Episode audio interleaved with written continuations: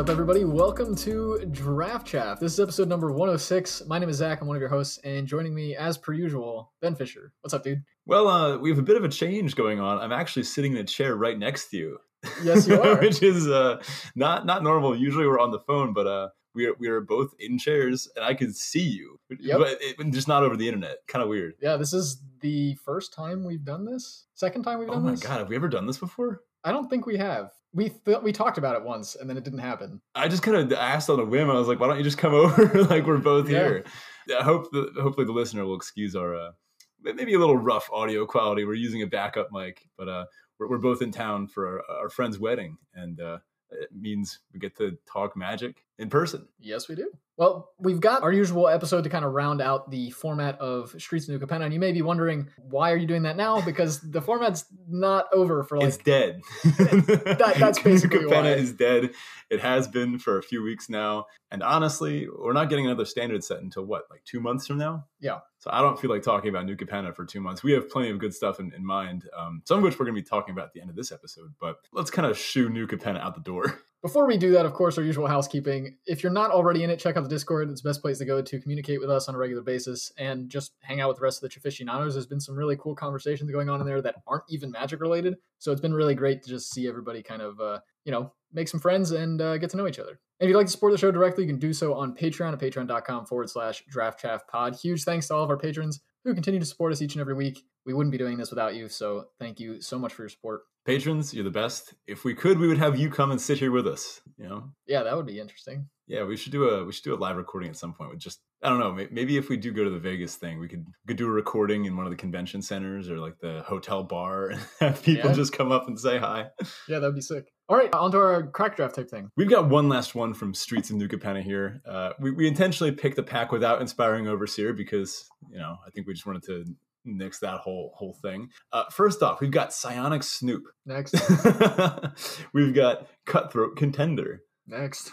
We've got Snooping Newsy. This is one that I think I'll, I'll be honest. I hated this card. Me like, too. Just at, at when I first saw it, I died to it more times than I'd want to admit. Turns out a two mana three three lifelink is pretty good, and getting five card types was something you could do by like turn four to five uh, pretty often. Yeah, it was a lot easier to do than we first gave it credit for. Next, dig up the body. Uh, I feel like people would always use this against me. Like I would try to like remove one of their things, and they would sacrifice that thing, get it and something else back, which is a, a tempo loss, but in a deck that was suited to to go into the late game. I mean, it's solid. Yeah. Case the joint. Uh, bad. I mean, just compare this to Behold the Multiverse. Like this is just abysmal in comparison. Four mana, just draw two, and it's not even to the scry. You get to look at the top card of each player's library, which is functionally nothing. Yeah, you just kind of wasted ink on the card there. uh, Midnight Assassin, eh. one two flying Death Touch. This could be good in some formats, but um, no. Revelation of Power. This is probably the, the best card out of the pack so far. It's definitely the one I would take. It's the one on the white. Target creature gets plus two, plus two. And then if there's a counter on it, it becomes a little Baneslayer Angel for a turn, gains flying and lifelink. Giving your Illuminator Virtuoso flying, lifelink, and then double strike too uh, was always a fun time. But honestly, just jumping a creature, uh, the, the ability for a combat trick to also be kind of win con in the right situation. The white decks were really good at beating down, uh, and they had a lot of evasion, and this just fit right into that. yeah, it also just goes into like a handful of decks. You don't really need to be in a super aggressive deck for this card to be playable. Yeah, just, just two mana for uh, two two and flying. Like that's that's just good as it is. Glittermonger is up next. I don't know if I ever told you this, but I, I, I once lost to a black green Glittermonger death. Did, did I tell you about this one? I don't think so. so my opponent i saw at least four copies of glittermonger Um, which turns out kind of hard to attack into. I think i was playing like green white. Pretty tough for for two twos and three threes to get through a one four. Uh, you got to spend stuff like revelation of power and you'd rather not. Uh, and then they, they double lock pretty effectively too. But what they did was they were playing black green. They had like a million glittermongers and then they just had all the family fixers. Like they had the, the big um uh, the, the big obscura angel one. They had the grixis the maestros vampire one. And they just had no lands to cast them. They like they weren't playing any plains or any mountains. They were just straight up black green. But they were making so much treasure from glittermonger that they just were able to pretty much play them for free That's really cool. I like that idea. And that is like, you know, a reasonable point about not being able to attack. Four toughness in this format is really good. Yeah, it's big. I think unless you're that specific opponent who's on just galaxy brain levels of, of New Capenna, I, I don't think this is really where you want to be. Next up, another pretty playable card, Security Bypass. I like one copy of this in the blue-white deck. Um, just giving your thing evasion, again, on Illuminator Virtuoso, just absolutely nuts. Uh, and then getting to connive was pretty good too. I will say I often I, I, may have killed a creature or two by accident with this. It does say as long as enchanted creature is attacking alone, it can't be blocked. And pretty often I would attack with one thing for a turn, attack with one thing for a turn, attack with one thing for a turn, and then go, all right, now I swing with the board. And they block that thing, and I'm like, it's unblockable. What are they doing? yeah, that's one of the situations where playing online is very helpful because in in person that would have taken me like ages to actually real like I would have mm. talked through my opponent like forever. Yeah. And be like, no, you're wrong. And then finally read the card. But online, you're like, well, actually, with Arena, I tend to kind of assume that there are a lot of bugs. But you know, most of the time, it's like, well, I'm get, I'm doing something wrong because the game's letting them do this. Yeah. So it's clearly a legal thing they can do. I actually had a, a loop that um, I was stuck in. I was trying to download an arena update like two or three days ago, and uh, it kept coming up saying like asset error relaunch. And I'd pull it back up. It would say asset error relaunch. I, I did it a few more times uh, to just double check my understanding of insanity, made sure I still knew what was going on. And then uh, I, I, I launched the installer, updated, did the whole thing over, nothing changed. So I looked it up online. Turns out you have to change the language. Like the, the, the fix for this is you like update the language setting and then you're supposed to set it to like french and then put it back to english and then it works i don't know i, I didn't even try yet I, I was like all right i'm not playing arena for a few days anyway wow next up let's get ready to rumble no, no, this card sucks. I'm not not taking this. Do like five or like destroy an artifact. I think. Nah, I, I didn't see this played ever. Yeah, I don't think I've ever seen a cast. Same with uh, an offer you can't refuse. I like this card conceptually. Uh, it got people talking when it first when it was first spoiled. Counter target non-creature spell. Its controller creates two treasure tokens, and that's just one blue. Maybe this will see older format play. It reminds me of Swan Song, which is a card that I didn't understand for a really long time. Uh, until I learned that actually countering a thing for one mana can be really good, and it doesn't matter if you give them a little benefit. I think this is worse than Swan Song. Treasures are way more useful than a, than a 2 2 flyer on turn like one. But uh, I don't know. That definitely wasn't seeing play in this format. Next up, Knockout Blow. Probably the best card in the pack so far. Costs two less if it's hitting a red creature. Deal four, gain two, or to an attacking or blocking creature. Just good removal. Boring, but yeah, it's gonna slow your opponent's aggressive plan down. Like it stops the attack damage from getting through, and then you're also gaining a few life, which, as we've talked about in the last handful of sets, has been pretty relevant. Just getting that tacked onto a couple of other effects that are doing something you want them to do anyway. Yeah, formats recently have been pretty aggressive, and you sometimes wind up in these races. This is a good rate, and gaining two helps in a race. So Nimble Larcenist is up next. That was the uh, the Obscura two one flyer that was just like strictly worse than uh, inspiring overseer. Yeah. So, I mean, why risk getting one of your opponent's things and maybe missing when you can just draw yourself a card? Yeah, yeah, you you wouldn't. Also, this is in three color. That one is in one. It's yeah. I don't know how the this is what it is. It's a lot like inspiring overseer, except um very difficult to cast and sometimes misses. I've missed on this card. Yeah, when it works, it's pretty it's pretty great. And just being a two one flyer is not something to you know turn away from, but it's it's outclassed by a lot of the other option formats. Well, we come to our rare Devilish Valet. Uh, that's the tune red for one three trample haste and has alliance. Whenever another creature enters the battlefield, double its power until end of turn. I had this in my in my pre-release pool, if you remember, uh, and I had rabble rousing too. And I did get to do the combo once. Um, besides that, this was so unimpressive. It takes work for this to be a four three. Also, why does it have haste? Like, are, are you really playing a like you're, you're never playing another creature on turn three along with this unless you have an ornithopter in your deck or something and, and even then it's just a two three yeah i think the idea there is like don't play this on three wait until you can get like one or two other creatures down on the same turn so that you can attack the turn you attack with it it's you know a four three or whatever yeah but that requires so much setup for something that is maybe getting in for four damage. If once. I could, uh, yeah, if I could edit this card, I would remove haste and give it two power to start. So then, like one creature would make it four, and then two creatures make it eight. Like that's balanced, right? Doesn't that doesn't that doesn't that feel better? I mean, if then if you get three creatures, it becomes a 16-3, and that's obviously really good. But it's a rare. It's supposed to be good. Yeah, And, and right now, it's just not. Yeah, that's true. I think that probably would be enough uh, to make it. I, I think that would be good enough without making it too good. Yeah. So, uh, what's the pick? The knockout blow, I guess. Yeah, I'm also tempted to take the Nimble Larcenist just because flyers in this format are so good, and it's in two colors that you want to be in anyway. That's true. Yeah. I don't think it's actually costing you in this pack. I don't think it's costing you very much to just take it on a whim and hope that it's no, this playable. is this is functionally a non-pick. Like the Yeah, the, the person to your right opened Inspiring Overseer or Reservoir Kraken or something, and uh, you opened an unplayable red rare and nothing else. so, Yeah. well, that's a, a little bit of a, a sneak peek as to our parting thoughts on Streets of New Capenna. But before we do, we're gonna do Roses and Thorns. That's our Teferi Tibalt type of uh, type of section. So, Zach, why don't you get started? well done, Ben. Well done. That's why I let you read these things. Uh, right. So my Teferi this week is well, I'm in town, and in town is back where I grew up for a wedding. A friend of a mutual friend of Ben and I is uh, getting married this weekend, and so we're in town for the wedding. My Tibalt this week is birds. Birds, huh? What, did you just like pack one, pick one a bird? Nimble larcenist? yeah. Well, some the the long term listener will know that I'm I'm a big fan of birds. However, Yeah. Um, I intentionally left this Tibalt vague on our show notes, Very so Ben vague. didn't know what I was gonna say. But I recently got a car, like a few months ago, I got a car, and I have to park it on the street in the city. And every single time I go out to look at the car, it's covered in more bird poop. every time, like I'll clean it, the Oh, those next like hours later, more bird poop. And so uh, it's it's been a problem.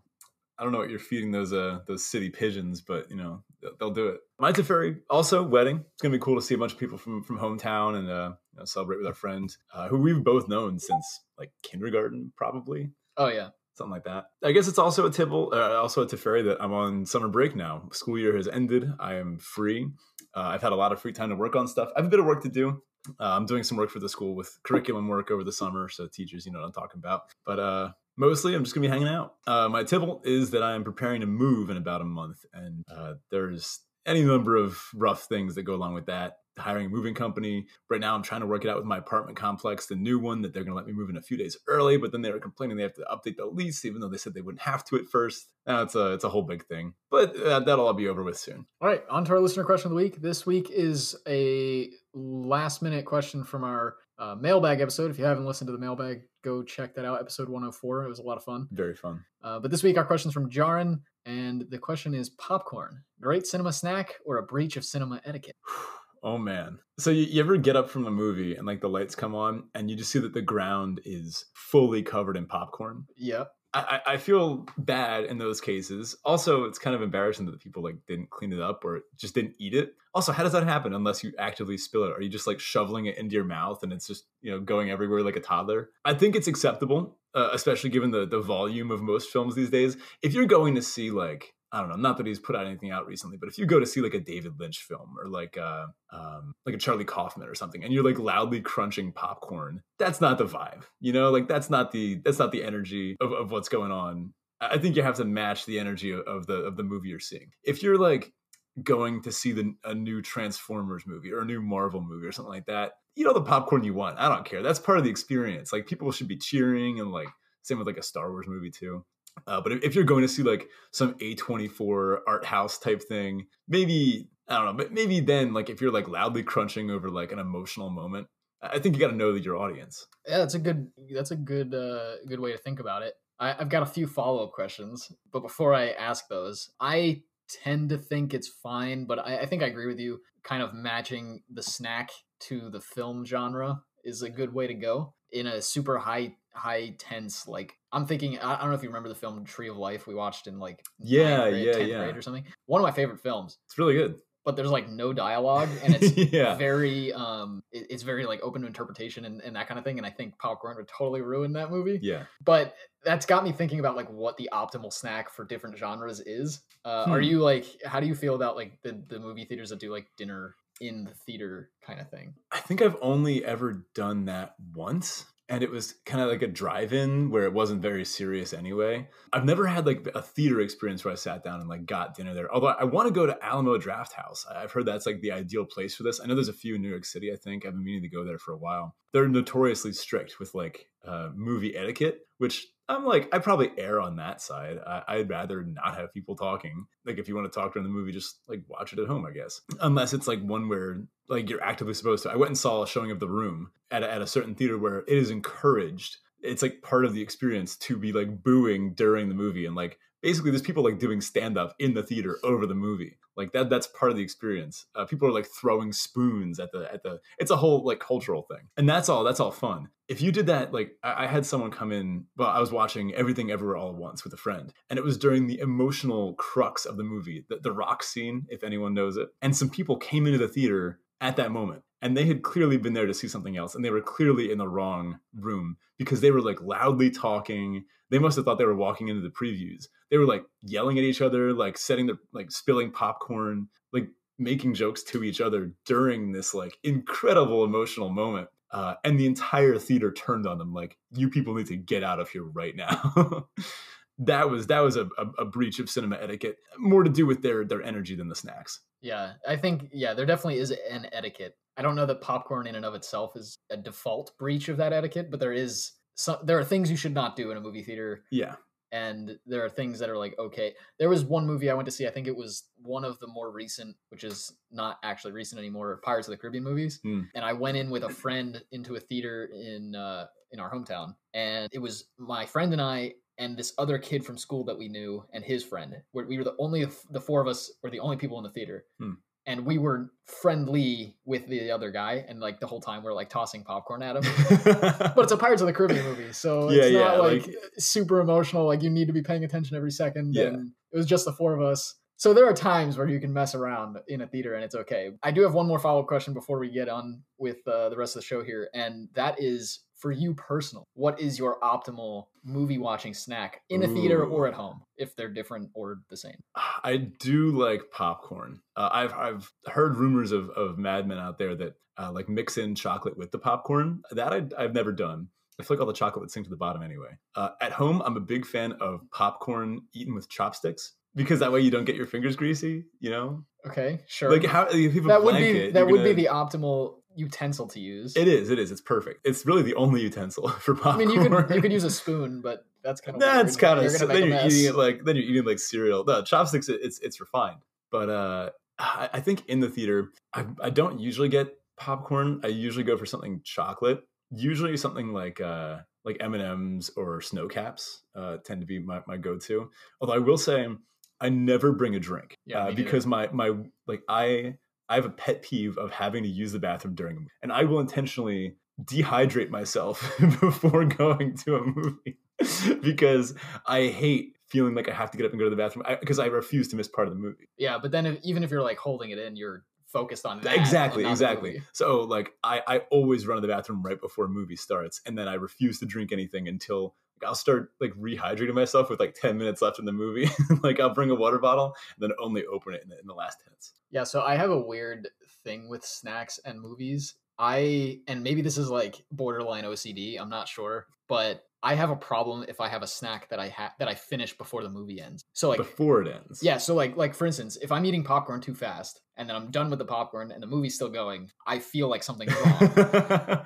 you you have to like pace yourself so that it lasts the entire length. Or I need to get more of it. Oh man. Which implies that I would need to get up and walk away. So I, yeah. I, tend to just not eat anything during a movie. That probably keeps it simple. Yeah, because and even with like like a chocolate bar or something, like it would need to last me. I need like a bag of chocolate that I can eat through the whole movie. Huh. Uh, I actually saw something trending on on film Twitter that kind of related to this. Um, there was this person that that got a uh, a card. I mentioned Alamo Drafthouse earlier, but they take things very seriously, and they give out cards to people that says like, oh, I can read it. It's right in front of me. No talking or texting.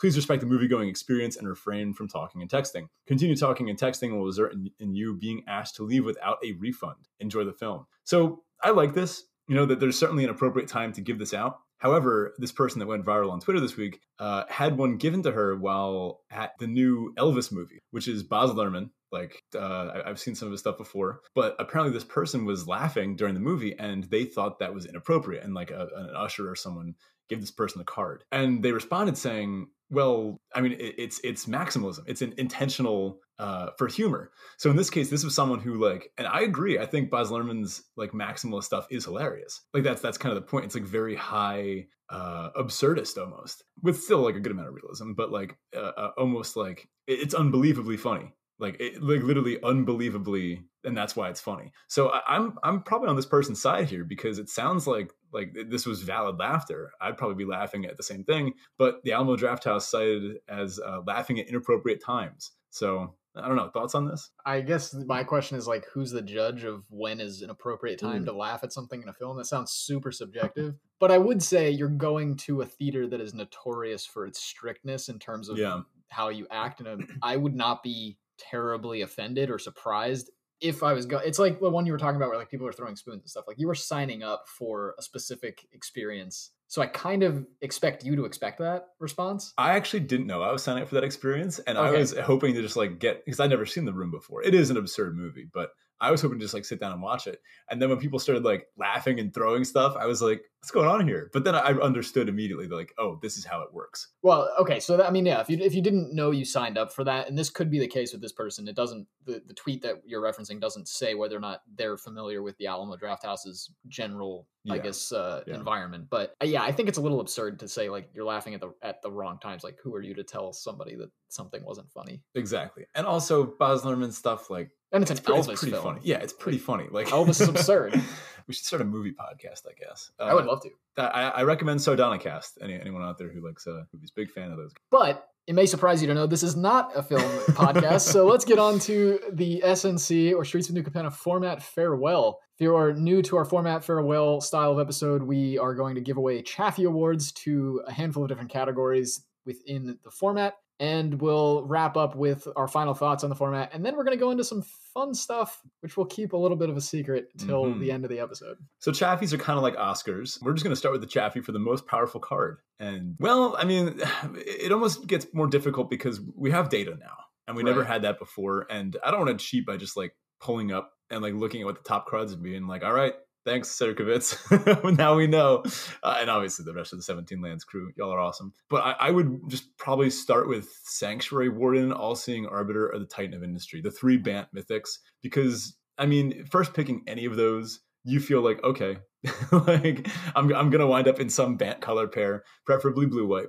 And Sanctuary Warden and All Seeing Arbiter, I think I'd take above the Titan. Yeah. Uh, if I ever had the chance to. And I'm probably taking the Warden I don't know. I, I, I think I've only played with the Warden once, but I played with the Arbiter a few times, and Arbiter is just nuts. Yeah, I'm actually in the same boat. I've played with Warden, I think once. I've played the Arbiter twice now, and I agree. I think the two of those you take over Titan, they're both absolutely absurd, partially because they have flying. Like that keyword yeah. is just low key a cheat code in this format, and but their effects are also incredible. It's really difficult to lose the game if you get one of these to resolve, and it does happen. Like I have lost with an all seeing Arbiter on the board, but it's rare.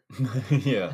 Uh, it's actually mythic. Next Chaffee is for the most annoying card. This is a tough one. I didn't feel like this card, or like this set had many what I would call annoying cards. I said Nightclubber because it was very annoying to see that go on the stack, and then you look down at your board and you're like, oh, well, three of my four creatures are X ones, so I guess that's the game. Yeah, I I think Nightclubber is is a good candidate for this one. I agree none of the cards really stood out to me as being all that annoying. This I is actually, a struggle to, to find one. Yeah. Right. I actually the the first one that came to mind for me was security bypass because mm, yeah. because it's easy to misplay with, and so it's not not necessarily annoying to see my opponent play, but it's just kind of annoying that it's an extra thing to think about. That said, I would kind of expand that into everything that's unblockable. All the little one one unblockables are really really yeah. annoying. Oh, f- fish tokens. Yeah, yeah, most annoying card. F- fish token. Next up is our Chaffee for best jank. What you got? Security bypass. I didn't play this card at first because ah, I, I, used to be huge on auras. When I first started playing, I loved Blue White Heroic, and I was like, wow, auras are so much fun. I'm just gonna play a bunch of auras. And then I'd like go to enchant a creature, the creature would get destroyed, and I'd go, that's actually not that fun. I don't like doing this. And I think I swerved all the way to the other side of the spectrum where I was like, you should just never put auras in your deck. Uh, and recently I've, I've learned that it's like, well, you can put some auras in your deck uh, when they're high impact enough and when it's difficult to get blown out. Uh, security bypass, you can land early, often during like, I don't know, you can play it in turn two or three sometimes. Uh, and then you're getting it down before your opponent has the chance to blow you out entirely. Sure, it still hurts when you get your creature removed, but uh, the value you can get from a security bypass can be huge. I also thought it had a lot of value in breaking board stalls, particularly in Bant mirrors. Um, sometimes you would both just have uh, a million Spara's adjudicators and, and uh, Lagrellas and VP flyers that you couldn't attack through. Just slap security bypass on one of your creatures, and then all of a sudden it might win you the game on the spot or start getting you close to winning the game. Yeah, that's true. There are a lot of games that I've played that have come down to somebody getting a one-one unblockable on the board Yeah. and like just attacking for the next ten turns. Yep. My so I, I kind of cheated with this one. My candidate for best jank is not actually jank, but I thought it was going to be. Uh, yeah. and that is exotic pets. I thought exotic pets was going to be a really janky card at first when we when we did like the format breakdown, and it turns out it's actually just pretty good. Yeah. Getting those one ones and then being able to like steal counters from things uh, or copy counters from things is uh, pretty pretty awesome. And then like we were just talking about, if you can make one of those uh, fish into like a three three unblockable, it just like closes out games really quick, and then it forces your opponent to play a real card to get rid of Yeah. Effectively something you got A for free. token, Getting rid of like half a card. Right. So that I don't know. I thought it was going to be jank. It turned out to not really be, but that was my candidate here. Yeah. I want to shout out Body Dropper too. And now that I think of it, Body Dropper just worked really well in this set. Black Red was one of the other archetypes that could potentially go toe to toe with Blue White and, and sometimes come out on top. and if you could do it sometimes, then, you know, you're pretty good. Worked really well with Blitz. And if you could ever use the turn against effect, the, it was an uncommon in the set. Uh, but when you did get to get that off, like stealing one of your opponent's things, sacking the body dropper, it was it was a brutal blow. Next up, the chaffee for the chaffiest chaff. What's your chaff? Yeah, this one was tough for me. Basically, anything that's not Bant or uh, or brokers, like I don't know. There's so many cards in this format that just weren't good. I- The I one we opened just now, the uh, the valet, right? Yeah, yeah. Like there are so many that that just didn't really do anything in the context of the format, and so yeah, my answer was anything that's not the not in brokers colors, but I have some specifics. I've got evolving door, the uh, the three mana, like it, it looks like a pod, but it's not even close. Cemetery tampering, the black uh, tampering that mills yourself for a bunch, and at hideaway. Widespread thieving, the red one um, that was like multicolored stuff. hmm, I'm noticing a trend. These are all Jund rares, aren't they? so, as I said, yeah.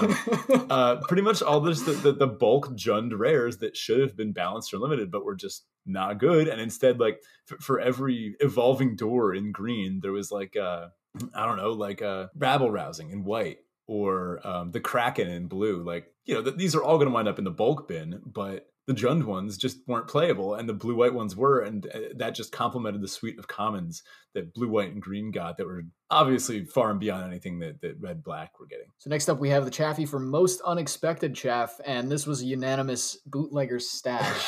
Man, I wanted this to be so good, Me too. and this could have been amazing. I I played it. I tried playing it a few times. Never got it to do anything. And like knowing that there are things within the set that can make it work. Like there's um stimulus package, which would let you functionally tap your land to make a one one. Right. Or the other, the, there was the rare uh, that let you sack your treasures to exile the top card of your library. Like again, tapping a land to make it. But, but even when I got to play this, I realized that it didn't play out quite as good as I thought it would. Uh, I got to like play it, yeah, but then you're still drawing cards. Like let's say you play Bootlegger Stash and you have six lands in play. You untap the next turn, you tap like a four drop, right? And then you play your four drop. Uh, then you can tap your two lands to make two treasures. So then at that point, it's been a turn. You spent six mana, really eight mana, and made Yeah. two treasures. And like, what, what's wha- what's the good in that, right? Like, what's the point? Yeah, I think there just wasn't enough like janky stuff to be looping with this. Like if you somehow could make get functionally like infinite mana off of it, and then you had a bunch of random nonsense you could do with Yeah. all that mana, it probably would have been good. But it's also the stash itself is just really expensive. So by the time you've got that set up, you probably have a ton of mana already available to Mhm. you. So you've already cast the like you'd rather just cast your sanctuary warden than the bootlegger stash. So yeah, when when you'd rather just hard cast the biggest thing you can be doing, do you really need to be generating more mana? yeah. Like w- what it looks like it does, like on on the paper card, it actually takes like three turns to do because you're still drawing stuff. Like by the time I almost feel like it should untap all your lands when it comes into play. Like I feel like that that that might have made it actually good because then you get to float all them immediately and make six more treasures, or get to do all of it again. Because like by the time you actually make six treasures off of this, it's been like three, four turns because you're still you still have other cards in your hand. Maybe you're still drawing cards. I'm curious. I have a way that maybe fixes this, but it also might just make it too powerful. I kind of wanted to see this be something closer to Mana Flare, where like when you tapped a land for mana, you, You, got a treasure. treasure. Yeah, that's kind of what I was thinking. Like that's what it feels like it should do. I think I think we maybe all freaked out about this one for nothing. yeah. Has it like broken any commander stuff? That's what everyone was thinking about it, right? I, I think it, it has some infinites, right? Like time sieve it goes infinite with, but I mean, besides that, like, come on, it's time sieve. Everything, uh, old Gnawbone goes infinite with time sieve. Like, come on. Yeah, I think that was it. I think the commander minds and everybody were thinking like, "Oh, this thing's going to be so bonkers." And like you said, you kind of have to take a turn or two off to make this even net value. Yeah, I guess it's good in the sack decks. Like Korvold would probably really like this, Sure. Anything that can use, I think that's it. Anything that can use treasures for more than one mana, or care about things being sacrificed. right, would would be really happy about this card. Artifacts hitting the graveyard. Um, look at Disciple of the Vault type deck. I don't know. This this uh But it definitely missed the mark in the in the draft one. Yeah, yeah. So top drafted commons. Um, 17 lands, friends. I don't know what, what was up. I, I was having some problems getting onto there. Um, it said I hadn't drafted any cards, which I know I didn't do that many drafts. I, I know I uh, I can see that I did. I think like 52 drafts. By this time in a format, I usually have done like close to 100 of- a draft format that I really like because I love limited. it's, it's what I like to jam. So I, I barely played any uh, by comparison. Yeah, it's not coming up with my with my top drafted commons. In a future episode, once I get that sort of that, I might have to like re-download some things or, or double check my file paths. I'll update everyone with what the actual top drafted commons are. If I had to guess, just like based on raw number crunching, it's probably like Sky Crier or Raffine's Informant or like some white two drop because I took those really highly. Maybe um backup agent, the one that puts a counter on something. If I had to guess, one of those is my top drafted comment. I would say I'm probably in the same boat. I think back, uh, yeah, the backup agent was probably one that uh, would be high and probably in my top five at least. I was joking with Ben before we recorded it. If if this included sealed, it would be inspired overseer because Because I just had a million. I opened like seven or eight of them over three sealeds, Jeez. and then I, I've drafted one or two as well. But um, yeah, I think backup agent is probably up there as one of my top drafted cards. Next up, we've got worst bad card to lose to. Oh man, I have to admit some some pretty bad things here. I lost to a broker's initiate once. That was the like one mana zero four. Yeah, that's pretty bad. Uh, activated ability, pay five, make it a five five. I don't know. Like that wasn't the reason that I lost. They had a big board. That like- that's just what killed you. yeah. Like they just happened to. I mean, what are you supposed to do? They swing with a zero four uh, with five mana up. Like, like, yeah. you and and you're at like six. Like you. I don't know. Yeah, you can take it, but then like all they got to do is make a fish or, or like remove some of your stuff. A ma- it's a mana sink, right? And, and sometimes it worked out. All, they only have to activate it once for you to die to it, right? Right. and then of course it, it, it um it's really good in the broker's mirror uh, a lot of this thing like think of it Raffine's Informant or a backup agent uh, all the ones we just talked about besides skycry that gets over the top but the other ones we were just talking about they all get blanked by this That's true. I mean, it does get big. It's just like, do you really want to sink five mana into your creature every turn just to make it a viable creature? It's Yeah. not a good card, but yeah, I mean, it, it can close games. Yeah. Uh, I lost to join the Maestros once. Uh, that's like the five mana sorcery with casualty, like two or three, uh, and makes a four three ogre. My opponent just made a bunch of four three ogres. I don't, not much more to it. It was embarrassing. Uh, they, they played a, I think it might have been a um, like a corrupt court official, uh, like a little one one or something, and they had like a good body to sack. It couldn't have been that though, because it's casualty three. I think I don't know. It, it- it was it was in a deck that was built for it. Uh, I did once lose to it where um, they were playing Arcane Bombardment, the six drop where whenever you cast an instant or sorcery spell, you like copy one from your from your graveyard. Oh, you know what we have to do with that, right? All right. Uh, anyway, th- they like played a removal spell and then copied join the Maestros, and it became like a whole thing. Um, yeah, I, I lost to that. Yeah, honestly, and it may be a function of me not playing as much of the set as I was originally intending to. You There much. weren't there weren't really any games that I played where I was like, oh wow, I can't believe I lost to that card. Like pretty much all the games I lost were some variation of brokers decks because that's what everybody's playing, or like Yeah. really good Maestros decks. And sure, there are some cards in there that are pretty bad, but like I think I lost to a Cabaretti Initiate once, which kind of sucks. Like that's pretty bad, but it's a similar it's a similar bad. story to the Brokers Initiate, right? Like Yeah. I think I think the Brokers Initiate takes a little less work to make good than the Cabaretti Initiate. Like Cabaretti Yeah. Initiate's pretty bad, but yeah, I don't know. There nothing stood out to me as like a really bad card to lose to in this format. They're all pretty bad. Yeah. Uh, next up, Chaffee for the pet card. Yeah, my pet card in this set was Echo Inspector Oh, because yeah. it, it fits the whole like Batman kind of thing that I love, the detective yeah. thing, and uh, it's just really good card. It's it's amazing. That's probably one of my top cards too. To be honest, I I never passed those things, and I feel like I got past them often. Yeah, I Um, think people were low on them early in the format. Yeah, but that, that card was nuts. My pet card was Mysterious Limousine. I'm gonna miss playing this card. Not too much because I think we might see it pop up again. And we're just doing a lot of hinting here, aren't we? uh, Mysterious Limo. I love this card. Really fun play pattern. It's a five mana O ring that also can flicker your stuff, and also like I I don't know. Between that and Lagrella, there was some interesting design space with um like exiling your own stuff in the set. Cool to see. Next up is most disappointing archetype. Oh, man, it's too good. Disappointed in how good it was. Yeah, no, I think I think Cabaretti for both of us was the biggest Yeah. uh, the biggest disappointment. I know you were really excited for Cabaretti. and Creature just- ETBs should have been so cool. yeah. Like that should have been really, really easy to make work too. What did it Like, need? Because I didn't really draft enough Cabaretti to, to know. Oh, I tried for a while, and there were some good ones. Brazen Upstart is, I think, the the that's the three mana four two dies into a creature from your top like four or six or something. Like that's good, and it's a four two vigilance. Like that's a good body. I think it just needed some powerful rares, and it needed a common that was on par. I mean, it, it's sure it got um like inspiring overseer, like it could play it. Um, and the best uh the best Cabaretti decks were ones that had inspiring overseers in Of them. course. Um, and you got to play Jewel Thief in, in this one too. But just the, the ETB effects were kind of weak. Um, there's the one uncommon one, the one white white for a 2 1 alliance. The first time is you scry one, and the second time is you draw a card. Um, could that have been a 2 3? I think so. Hmm. Like ju- just a few little, I feel it just needs a few little bumps here and there. Um, and, and could that have cost like two and a white, maybe?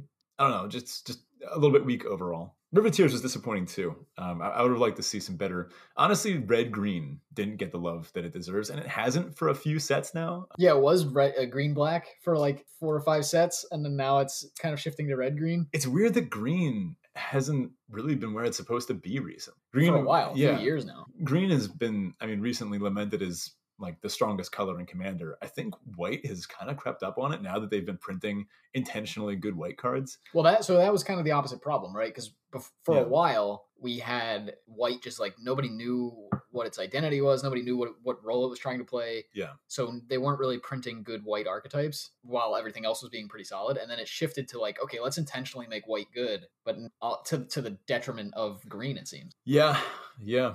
I mean, this isn't the first time. I remember back in BFC, like Oh, it, BFZ, it, it was was a meme how how bad green was. But like green hasn't gotten some good stuff. I don't know. Just put Llanowar elves in every set. Uh, don't be a coward. Yeah, green was in BFZ. Green was literally so bad that like even if you were the only drafter at, at the table You who picked any green Next, Chaffee, the creature you most want as a pet. Yeah, uh, I think the fishes is the easiest answer here. Like, we never get to say fish for this, Yeah, but we're both I, fish fans, I think. Yeah, and I had a big fish kick for a little while. I've since gotten rid of all my fish, and by gotten rid of, I mean they all died, and Oh, then I got rid of the tank. But my my answer for this one was Goldhound, just because it Oh, sounds yeah. like really, it sounds like a great idea to have a pet that can generate you cash. Oh yeah, that's true. I went with besides the fishes, of course, uh, because who doesn't want to, you know, feed their assistant to, to their pet every once in a while? I I went with Park Heights Pegasus, which is a card I didn't really get to play with very much. You know, I mean, the flavor text it's someone who's like robbing a bank or something, and then just like gracefully dips onto a Pegasus. Like at that point, you deserve it.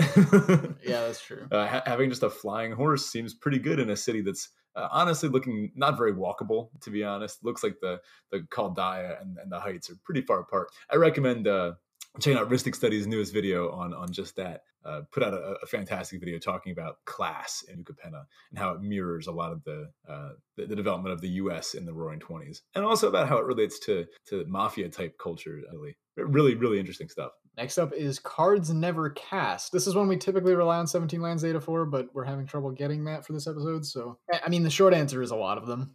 Yeah, just looking through, I never cast Lord Xander, um, which which is a shame.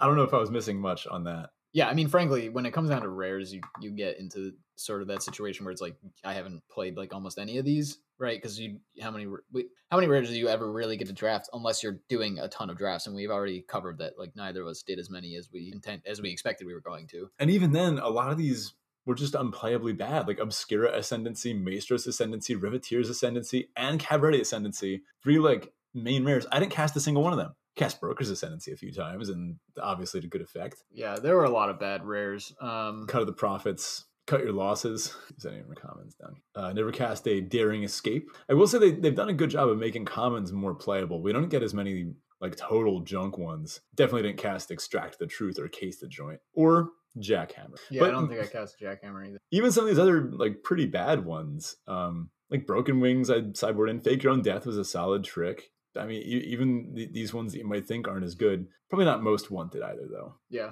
yeah, eh, they're all kind of across the board fairly playable. I think if you got your like hundred drafts in, you probably would have played every common, Yeah, uh, Yeah. and maybe even every uncommon. we usually point. do it across as many drafts as we do in a format that we like, but uh, yeah, this is uh, not not quite that. which is Um, totally us eating our words because we talked about how like if this was just brokers.set, we would we would be super happy with it. Yeah, I guess we learned a, a bit about ourselves. Turns out, even playing a, a fun tempo format, just but only a fun tempo format, it gets stale pretty quick. I mean, replayability is a big part of this, and I think this is a side effect of online. Right? For sure. Yeah, I mean, if we were only playing this in FNMs, we'd still be. playing. Yeah. So uh, here's one for you. We, we've done away with our broken glass questions. We- We've moved on to more refined tastes. We would never reference like dumb memes or anything or, or things that were trending on Magic Twitter because of uh, certain things that people had said.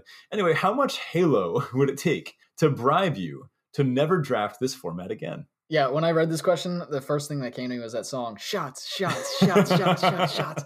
Yeah, but remember, it's just- it's not to be presented as an alcoholic drink. no, no, it's of course merely not. I'm sorry. a uh, performance enhancing wizard drug. half an ounce of said liquid, which is non-alcoholic, yeah, yeah, yeah. would be enough for me to never draft this again. I'm not entirely excited, especially when I've got a different format on my mind.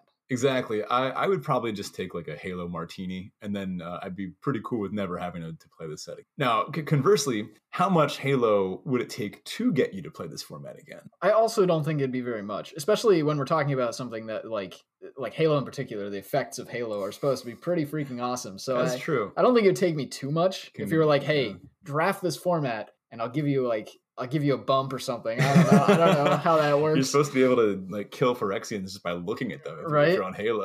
um, so like I would definitely draft the format again if if that were the case. yeah, I might take a, a few Halo drinks, via a Halo sour, um, Halo on the rocks, uh, Halo on the beach. What's a Halo on acid? yeah, it would take a bit more to get me to draft this format again, and that transitions into our last thoughts on the format.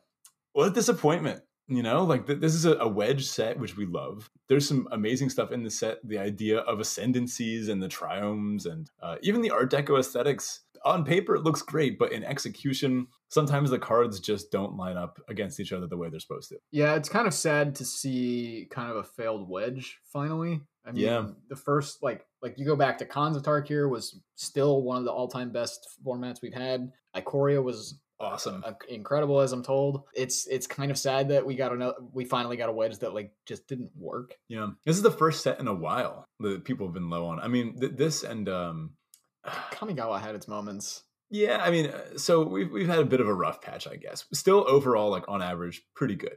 We weren't very high on Adventures in the Forgotten Realms. We weren't very high on. But on. You have to remember Adventures Adventures was taking the place of a core set, so like you kind of have to give it you have to evaluate it compared to other core sets. And compared to like M21, thought it was pretty good. Eh, yeah, I guess. I guess. Um, I don't know, but I, I think this is, like you said, a side effect of the digital age. Where uh, if we had only gotten to do like maybe five drafts of this format, we'd probably still be loving it. And sure, we might have this inkling in the back of our heads, like, man, the last three drafts, like brokers players won the thing. Like their cards seem great. I'm going to try forcing brokers or something. Or I'm going to try to wind up in blue white. We might have gotten to it. You know, we're backed up with data now, and now we we know we see trophy lists posted online, and we can look at the win rates of cards and and things like that, and we see that just inspiring overseer was just nuts. It warped the format, and honestly, a few others crept up by it too. Corpse Appraiser had a, a win rate on par with some of the, the rares and mythics too, and that one doesn't see much discussion because everyone's always focused on the Overseer. If you deleted Overseer from the set, all this would have been focused on Corpse Appraiser, and I think that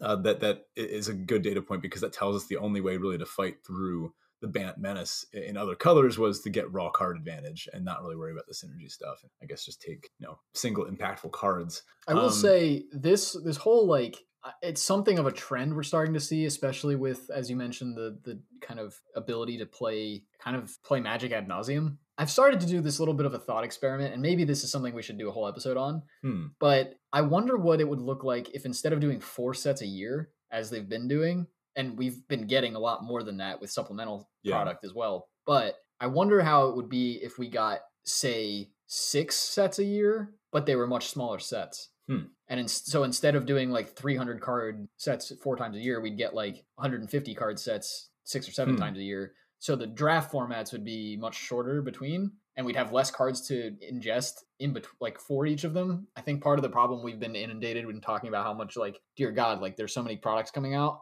Yeah. is because every single product that drops is a 300 card set and we have to That's learn all the new cards of. But if they were in smaller chunks, I wonder if that I, now obviously that changes like pack distribution and stuff, so that would have to change the way we draft. I Yeah. would think, but I don't know. I kind of think I'd like that now that almost all of my drafting is done online. I almost wish we got only three major sets. I feel like like think about Kamigawa, like how much thought and effort was put into meticulous world building and like making sure things were like crafted. Like it felt like it had a lot of care put into it. And then in a month it was gone. you Yeah, know, but the problem with that is like the formats that you're playing with that set need to be stellar, and we're clearly not getting the playtesting that we used to get. Yeah. from like the playtest team. I, I, I don't think it's a stretch to say over the last probably two years we've seen a decline in in the way that like Midnight Hunt we had a similar problem. Hmm. Kamigawa kind of had I mean not so much like one archetype steamrolling the others, but like I don't recall anybody saying that it was an all timer or anything. Yeah, I, I don't know. It's uh it's definitely a lot at, at once. And I think we're actually about to enter a phase where we don't have any spoilers for a while. We're gonna have Unfinity spoilers. I barely count that. Right, right. Um, in fact, I'm excited to see those. And we just got done Double Masters. Uh, but I- we're going to be looking for stuff to do in Magic for the next two months because nobody wants to play Capenna. that's true. Yeah, yeah. Uh, I mean, Double Masters will be good for that if there's enough supply for it. That is, we got ourselves into a draft, so that'll be cool. Um, listener, definitely expect a, a, a bit about that. Maybe half an episode on that in the future because uh, I'm planning on opening a, a foil Emrakul and then casting it in limited somehow. So we'll see how that goes. But um, I don't know, sneak in the set or, or like through the breach or something. I don't Yeah, know. Have to look. anyway, I, I I feel like it's been a lot at once, and I'm kind of looking forward to this lull where there's not as much happening. Other content creators will also be feeling this. Maybe we can have some come on the show, talk about the, the state of things. And we do actually have something pretty good planned for this lull. Yeah, so why don't we actually just jump into that? We have, if you're new to the show, you may not know this. We do put it in the show notes every week, but we have a Draft Chaff Cube, and the Draft Chaff Cube was designed originally with the idea of let's take all of our favorite cards that have been considered Draft Chaff at some point and build an entire cube out of those cards uh, and kind of put our stamp on it.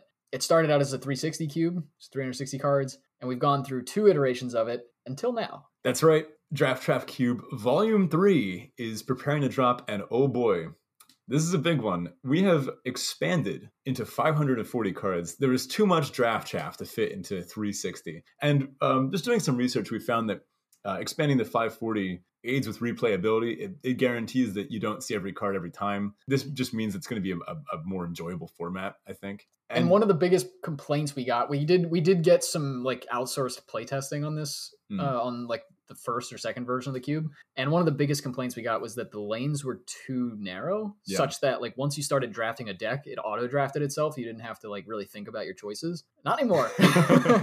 Oh man. Uh, in fact, now there might be too many things to do.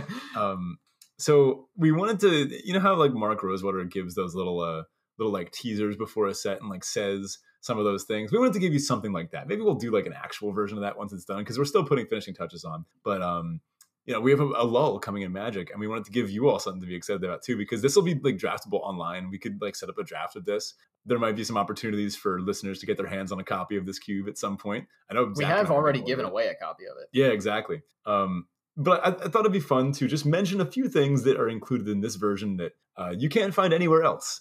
First of all, my pride and joy, uh, green white. before you get into that i Yeah. do want to specify in case anybody was thinking about tuning out right now because we mentioned a draft chaff cube and a lot you know we're coming off a vintage cube like That's true. Yeah, this is a high powered.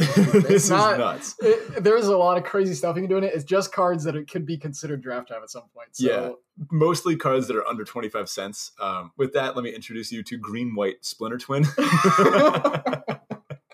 so I think there's like four or five infinite combos in Green White. Um, and most of them are two card. We're talking stuff like Midnight Guard, Presence of Gond, Lurking Roper, um, Soul Sister life gain effects, Cleric class, like the Heliod Scurry Oak combo. Heliod's not in this, Cleric class is. But I mean, even right there, like what is that? Like, that, that- and there's like a Famished Paladin combo too. I think I, I just like named like five or six ways you can go infinite. That's infinite life, infinite tokens. Uh, and then this also has uh, infinite counters. This is a tokens counters deck, but it has twin win conditions. All right, on to Red Black Madness. Red Black Madness is kind of our way to uh, do some graveyard slash discard shenanigans. And uh, essentially, this one's using Anje to kind of madness out a bunch of vampires, make some blood tokens, draw your cards, kind of filter through the deck. Yeah. Uh, good things that go along with that discard outlets and discard payoffs. Uh, now, you're going to be discarding some interesting things. There are cards that want to be in the graveyard, things with Embalm, Disturb, Flashback. Uh, there are cards with Madness itself. Tons of, of payoffs for discarding. There's like Archfiend of Ifnir, Dying to Serve, Drake Haven, um, cool stuff like that. Oh, yeah, that's a blue card. Don't worry. Uh, th- there's like multi wedge support in this. Um, basically, if something could be a black red deck, it can also be a blue black deck and a red blue deck and like a th- there's a lot of cross color applicability. Red green is in rage. So smack your own stuff for fun and profit. like there's a there's a few infinite combos here too. But things with like a Ripjaw Raptor and then uh, a pinger. So like, you know, draw an extra card every turn or start pinging your opponent. Next up is Blue Red Big Free Casting. Basically, the name of the game here is cast your 8 drop spells on turn 4, just as Garfield intended. yeah, um, there's a few ways to do that. There's there's stuff like um, Flame Painter of Freet, uh, which can let you cast them from the graveyard. Uh, so you know, there's some ways to get things in the graveyard, like we mentioned with Madness, but also from your hand. Omnispell Adept and uh, a few conspiracy cards snuck their way into here that lets you free cast stuff from hand. Speaking of graveyard stuff, oh, speaking of graveyard stuff, Black Green Spiders. Yes, this is a spider spawning cube. Yes, you can loop it.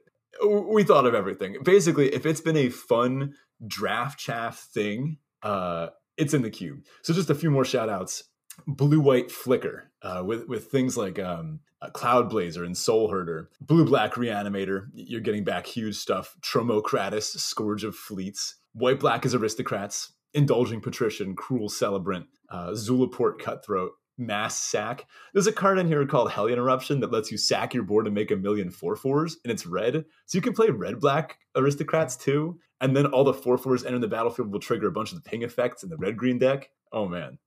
Green Blue is Flash, so we're looking at playing things like Frilled Mystic and using River Hoopoe to draw cards, gain life, cast everything at instant speed. There may or may not be a Prophet of Kruphix in the cube. all right, we're debating whether or not that is truly chaff. I say it is. I think I'm starting to convince Zach.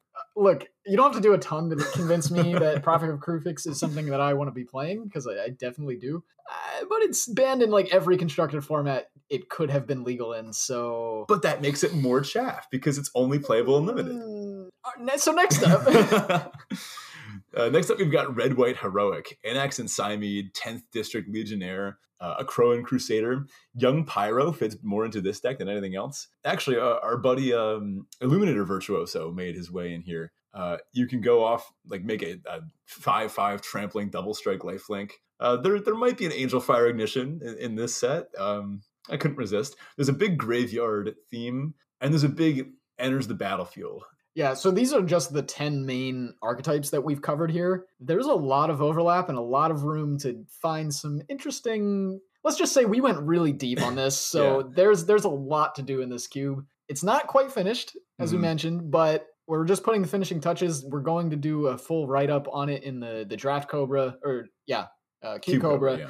profile for it. So again, the link to the cube has always been and will continue to be in the episode description. You can continue to kind of keep up to date on the latest version and the changes that we're making. This particular set of changes is going to show up probably as one massive change rather than like incremental changes, but hopefully from here on out and we've been saying this for the last like version and a half that we want to do incremental changes more regularly, Mhm. but uh, with the rate that we're getting new cards, it's kind of been hard to keep up with. So Yeah. maybe we can try to commit to doing like quarterly changes Yeah. or something Yeah. like once.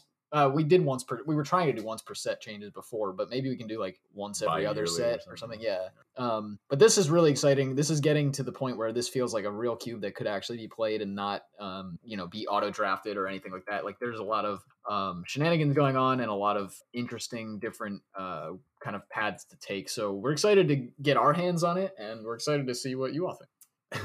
to be honest, what kind of inspired me to work on this a bunch was I played the chromatic cube a few times, and I thought to myself, we could do better than this. And I dare say we did. this is definitely more fun than New Capenna. Speaking of, fair warning, no alchemy cards in this cube. anyway, um, we're very excited to see what everyone thinks of it. And honestly, it's been a ton of fun just to work on. Well, that about does it for us this week. Thank you so much for listening. We really hope that you're looking forward to the cube as much as we are. So keep an eye on the Cube Cobra for the final updates on that. If you're not already in the Discord, of course, check that out. We'll definitely be posting updates and such in there as well. And if you'd like to support the show directly, you can do so on Patreon at patreon.com forward slash draft chaff pod. That does it for us, and we'll see you next week. So we actually got a pretty interesting comment in the Discord from Koga a while back. And thanks for for thanking us for going for two years. We're gonna keep going, I think. I mean, we can't stop now. The cube is in progress. like, if that's not a reason to keep going, I don't know what is. And I guess the support of, of our listeners is is also great. Um but, but you can check out in, in general feedback. Uh, Koga was commenting on some of our superhero questions uh, and mentioned the following quote: "I've had a novel idea kicking around for a while uh, about someone who gets the the heal people with a touch superpower and has to deal with the massive ethical implications of it. Who do you help? Who do you not help? Is it okay to take breaks? How do you balance it?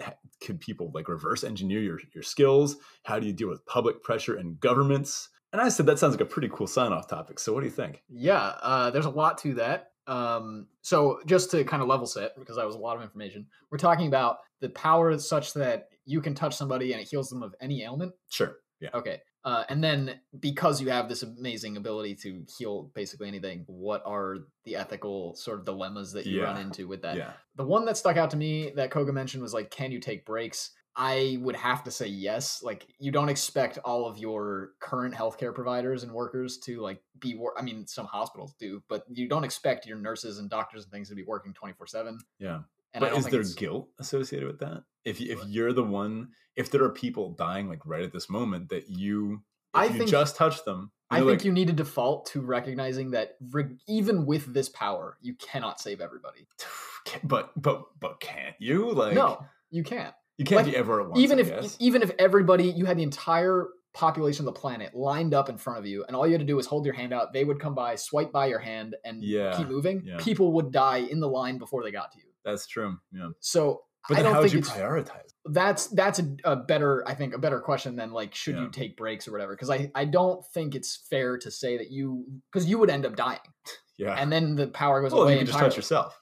well okay so no but that's a good question or is age an ailment I mean, dying of old age isn't really a thing. It's mostly like degeneration. Um, but is or- that an ailment I would say yes. I, I, like I think you could touch someone with Alzheimer's, for example, or, or dementia. Okay. And I think you you could say that would count. Um, so then, first of all, the person with this power, I think we could assume would live forever. okay so that well that was my next question was like Yeah. if if that Let's- let's person go on that dying assumption. That they could just like slap themselves on the knee and then they're back to like fit shape. Um, I I huh. I, I think breaks are yeah, that's a thing. Now, if I had this power, would I want to take breaks? I don't know. I think I would. like I think I uh because I think even even with this power, you'd still like I think you'd still need sleep. hmm, yeah. But what if you just touch yourself and then But does that does that prevent you from the feeling the side effects of t- yeah being tired? Because that's not a degeneration thing. No, but if you could call that an ailment, like sleep Yeah, deprivation. I, I mean we're getting into like the semantics of what this power can do. Because if the Yeah. power if the power prevents you from needing to sleep, yeah, then okay, I think from an ethical perspective, like purely just ethics, the correct answer would be to not take breaks and sacrifice, like basically be okay sacrificing your yeah, life exactly. to save the planet. Again, you Hmm. kind of I mentioned this on when we answered this originally, but Yeah, you kind of get into like now you have to deal with population problems And- and you who do you the save? population problem. Like who do you who do you start with first? Yeah, because then you could also get into conversations about like, well, what if you accidentally save somebody like Hitler, or you know, not accidentally, but like you saving Yeah, that person yeah. caused some terrible atrocity in the Where future. do you start? How, do you go to like a like a country with like undeveloped medicine, but then end up, I don't know, being like the savior complex problem? Or do you That start too. in America, but then you I think we're I think realistically, what would probably happen is you'd discover you have this power somehow. I don't know how you'd exact. Maybe you scraped yourself and realized, oh crap, that just healed. And then Yeah. somebody else scraped themselves, and you went over to help them, and they're like, oh crap, that just healed. Yeah. You'd you'd figure this out at some point. So you'd naturally start wherever it is that you live. If the person who had this power grew up in India, probably start in India. Yeah. They grew up in like a, an island and off the coast of Madagascar or something like some like tiny little islet Yeah. they'd probably start there.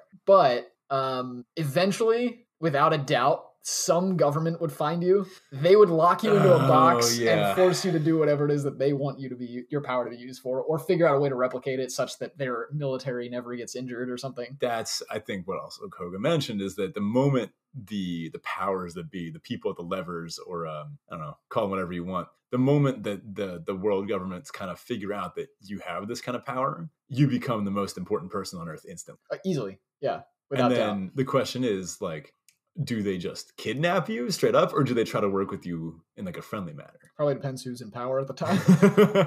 and and then It I mean, then depends, you'll like you would literally start wars just by Yeah. existing. You would start wars, At least you could heal everyone. but you can't be everywhere at once. yeah, yeah, yeah. Uh, also, I guess that's worth mentioning too. Like, if it happened, re- if it worked retroactively, like you could go within some reasonable amount of time. I guess, like after somebody dies, you could res them. Yeah. Like, Jeez. who do you res and how long? Because I, I think Oh, you run that's- into a that serious to be a- population issue. That'd have to be a whole different thing. Even with the healing, I think you run into a serious population issue. Well, you could just throw them up into space and then touch them on their way up, and then they won't die. You know.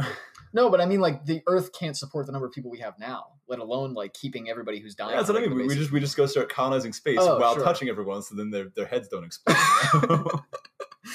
yeah, great question. I don't know that we're even close to scratching the surface on this. I, I look forward to reading uh, Koga, whatever it is you read about this. Let us know when it's done.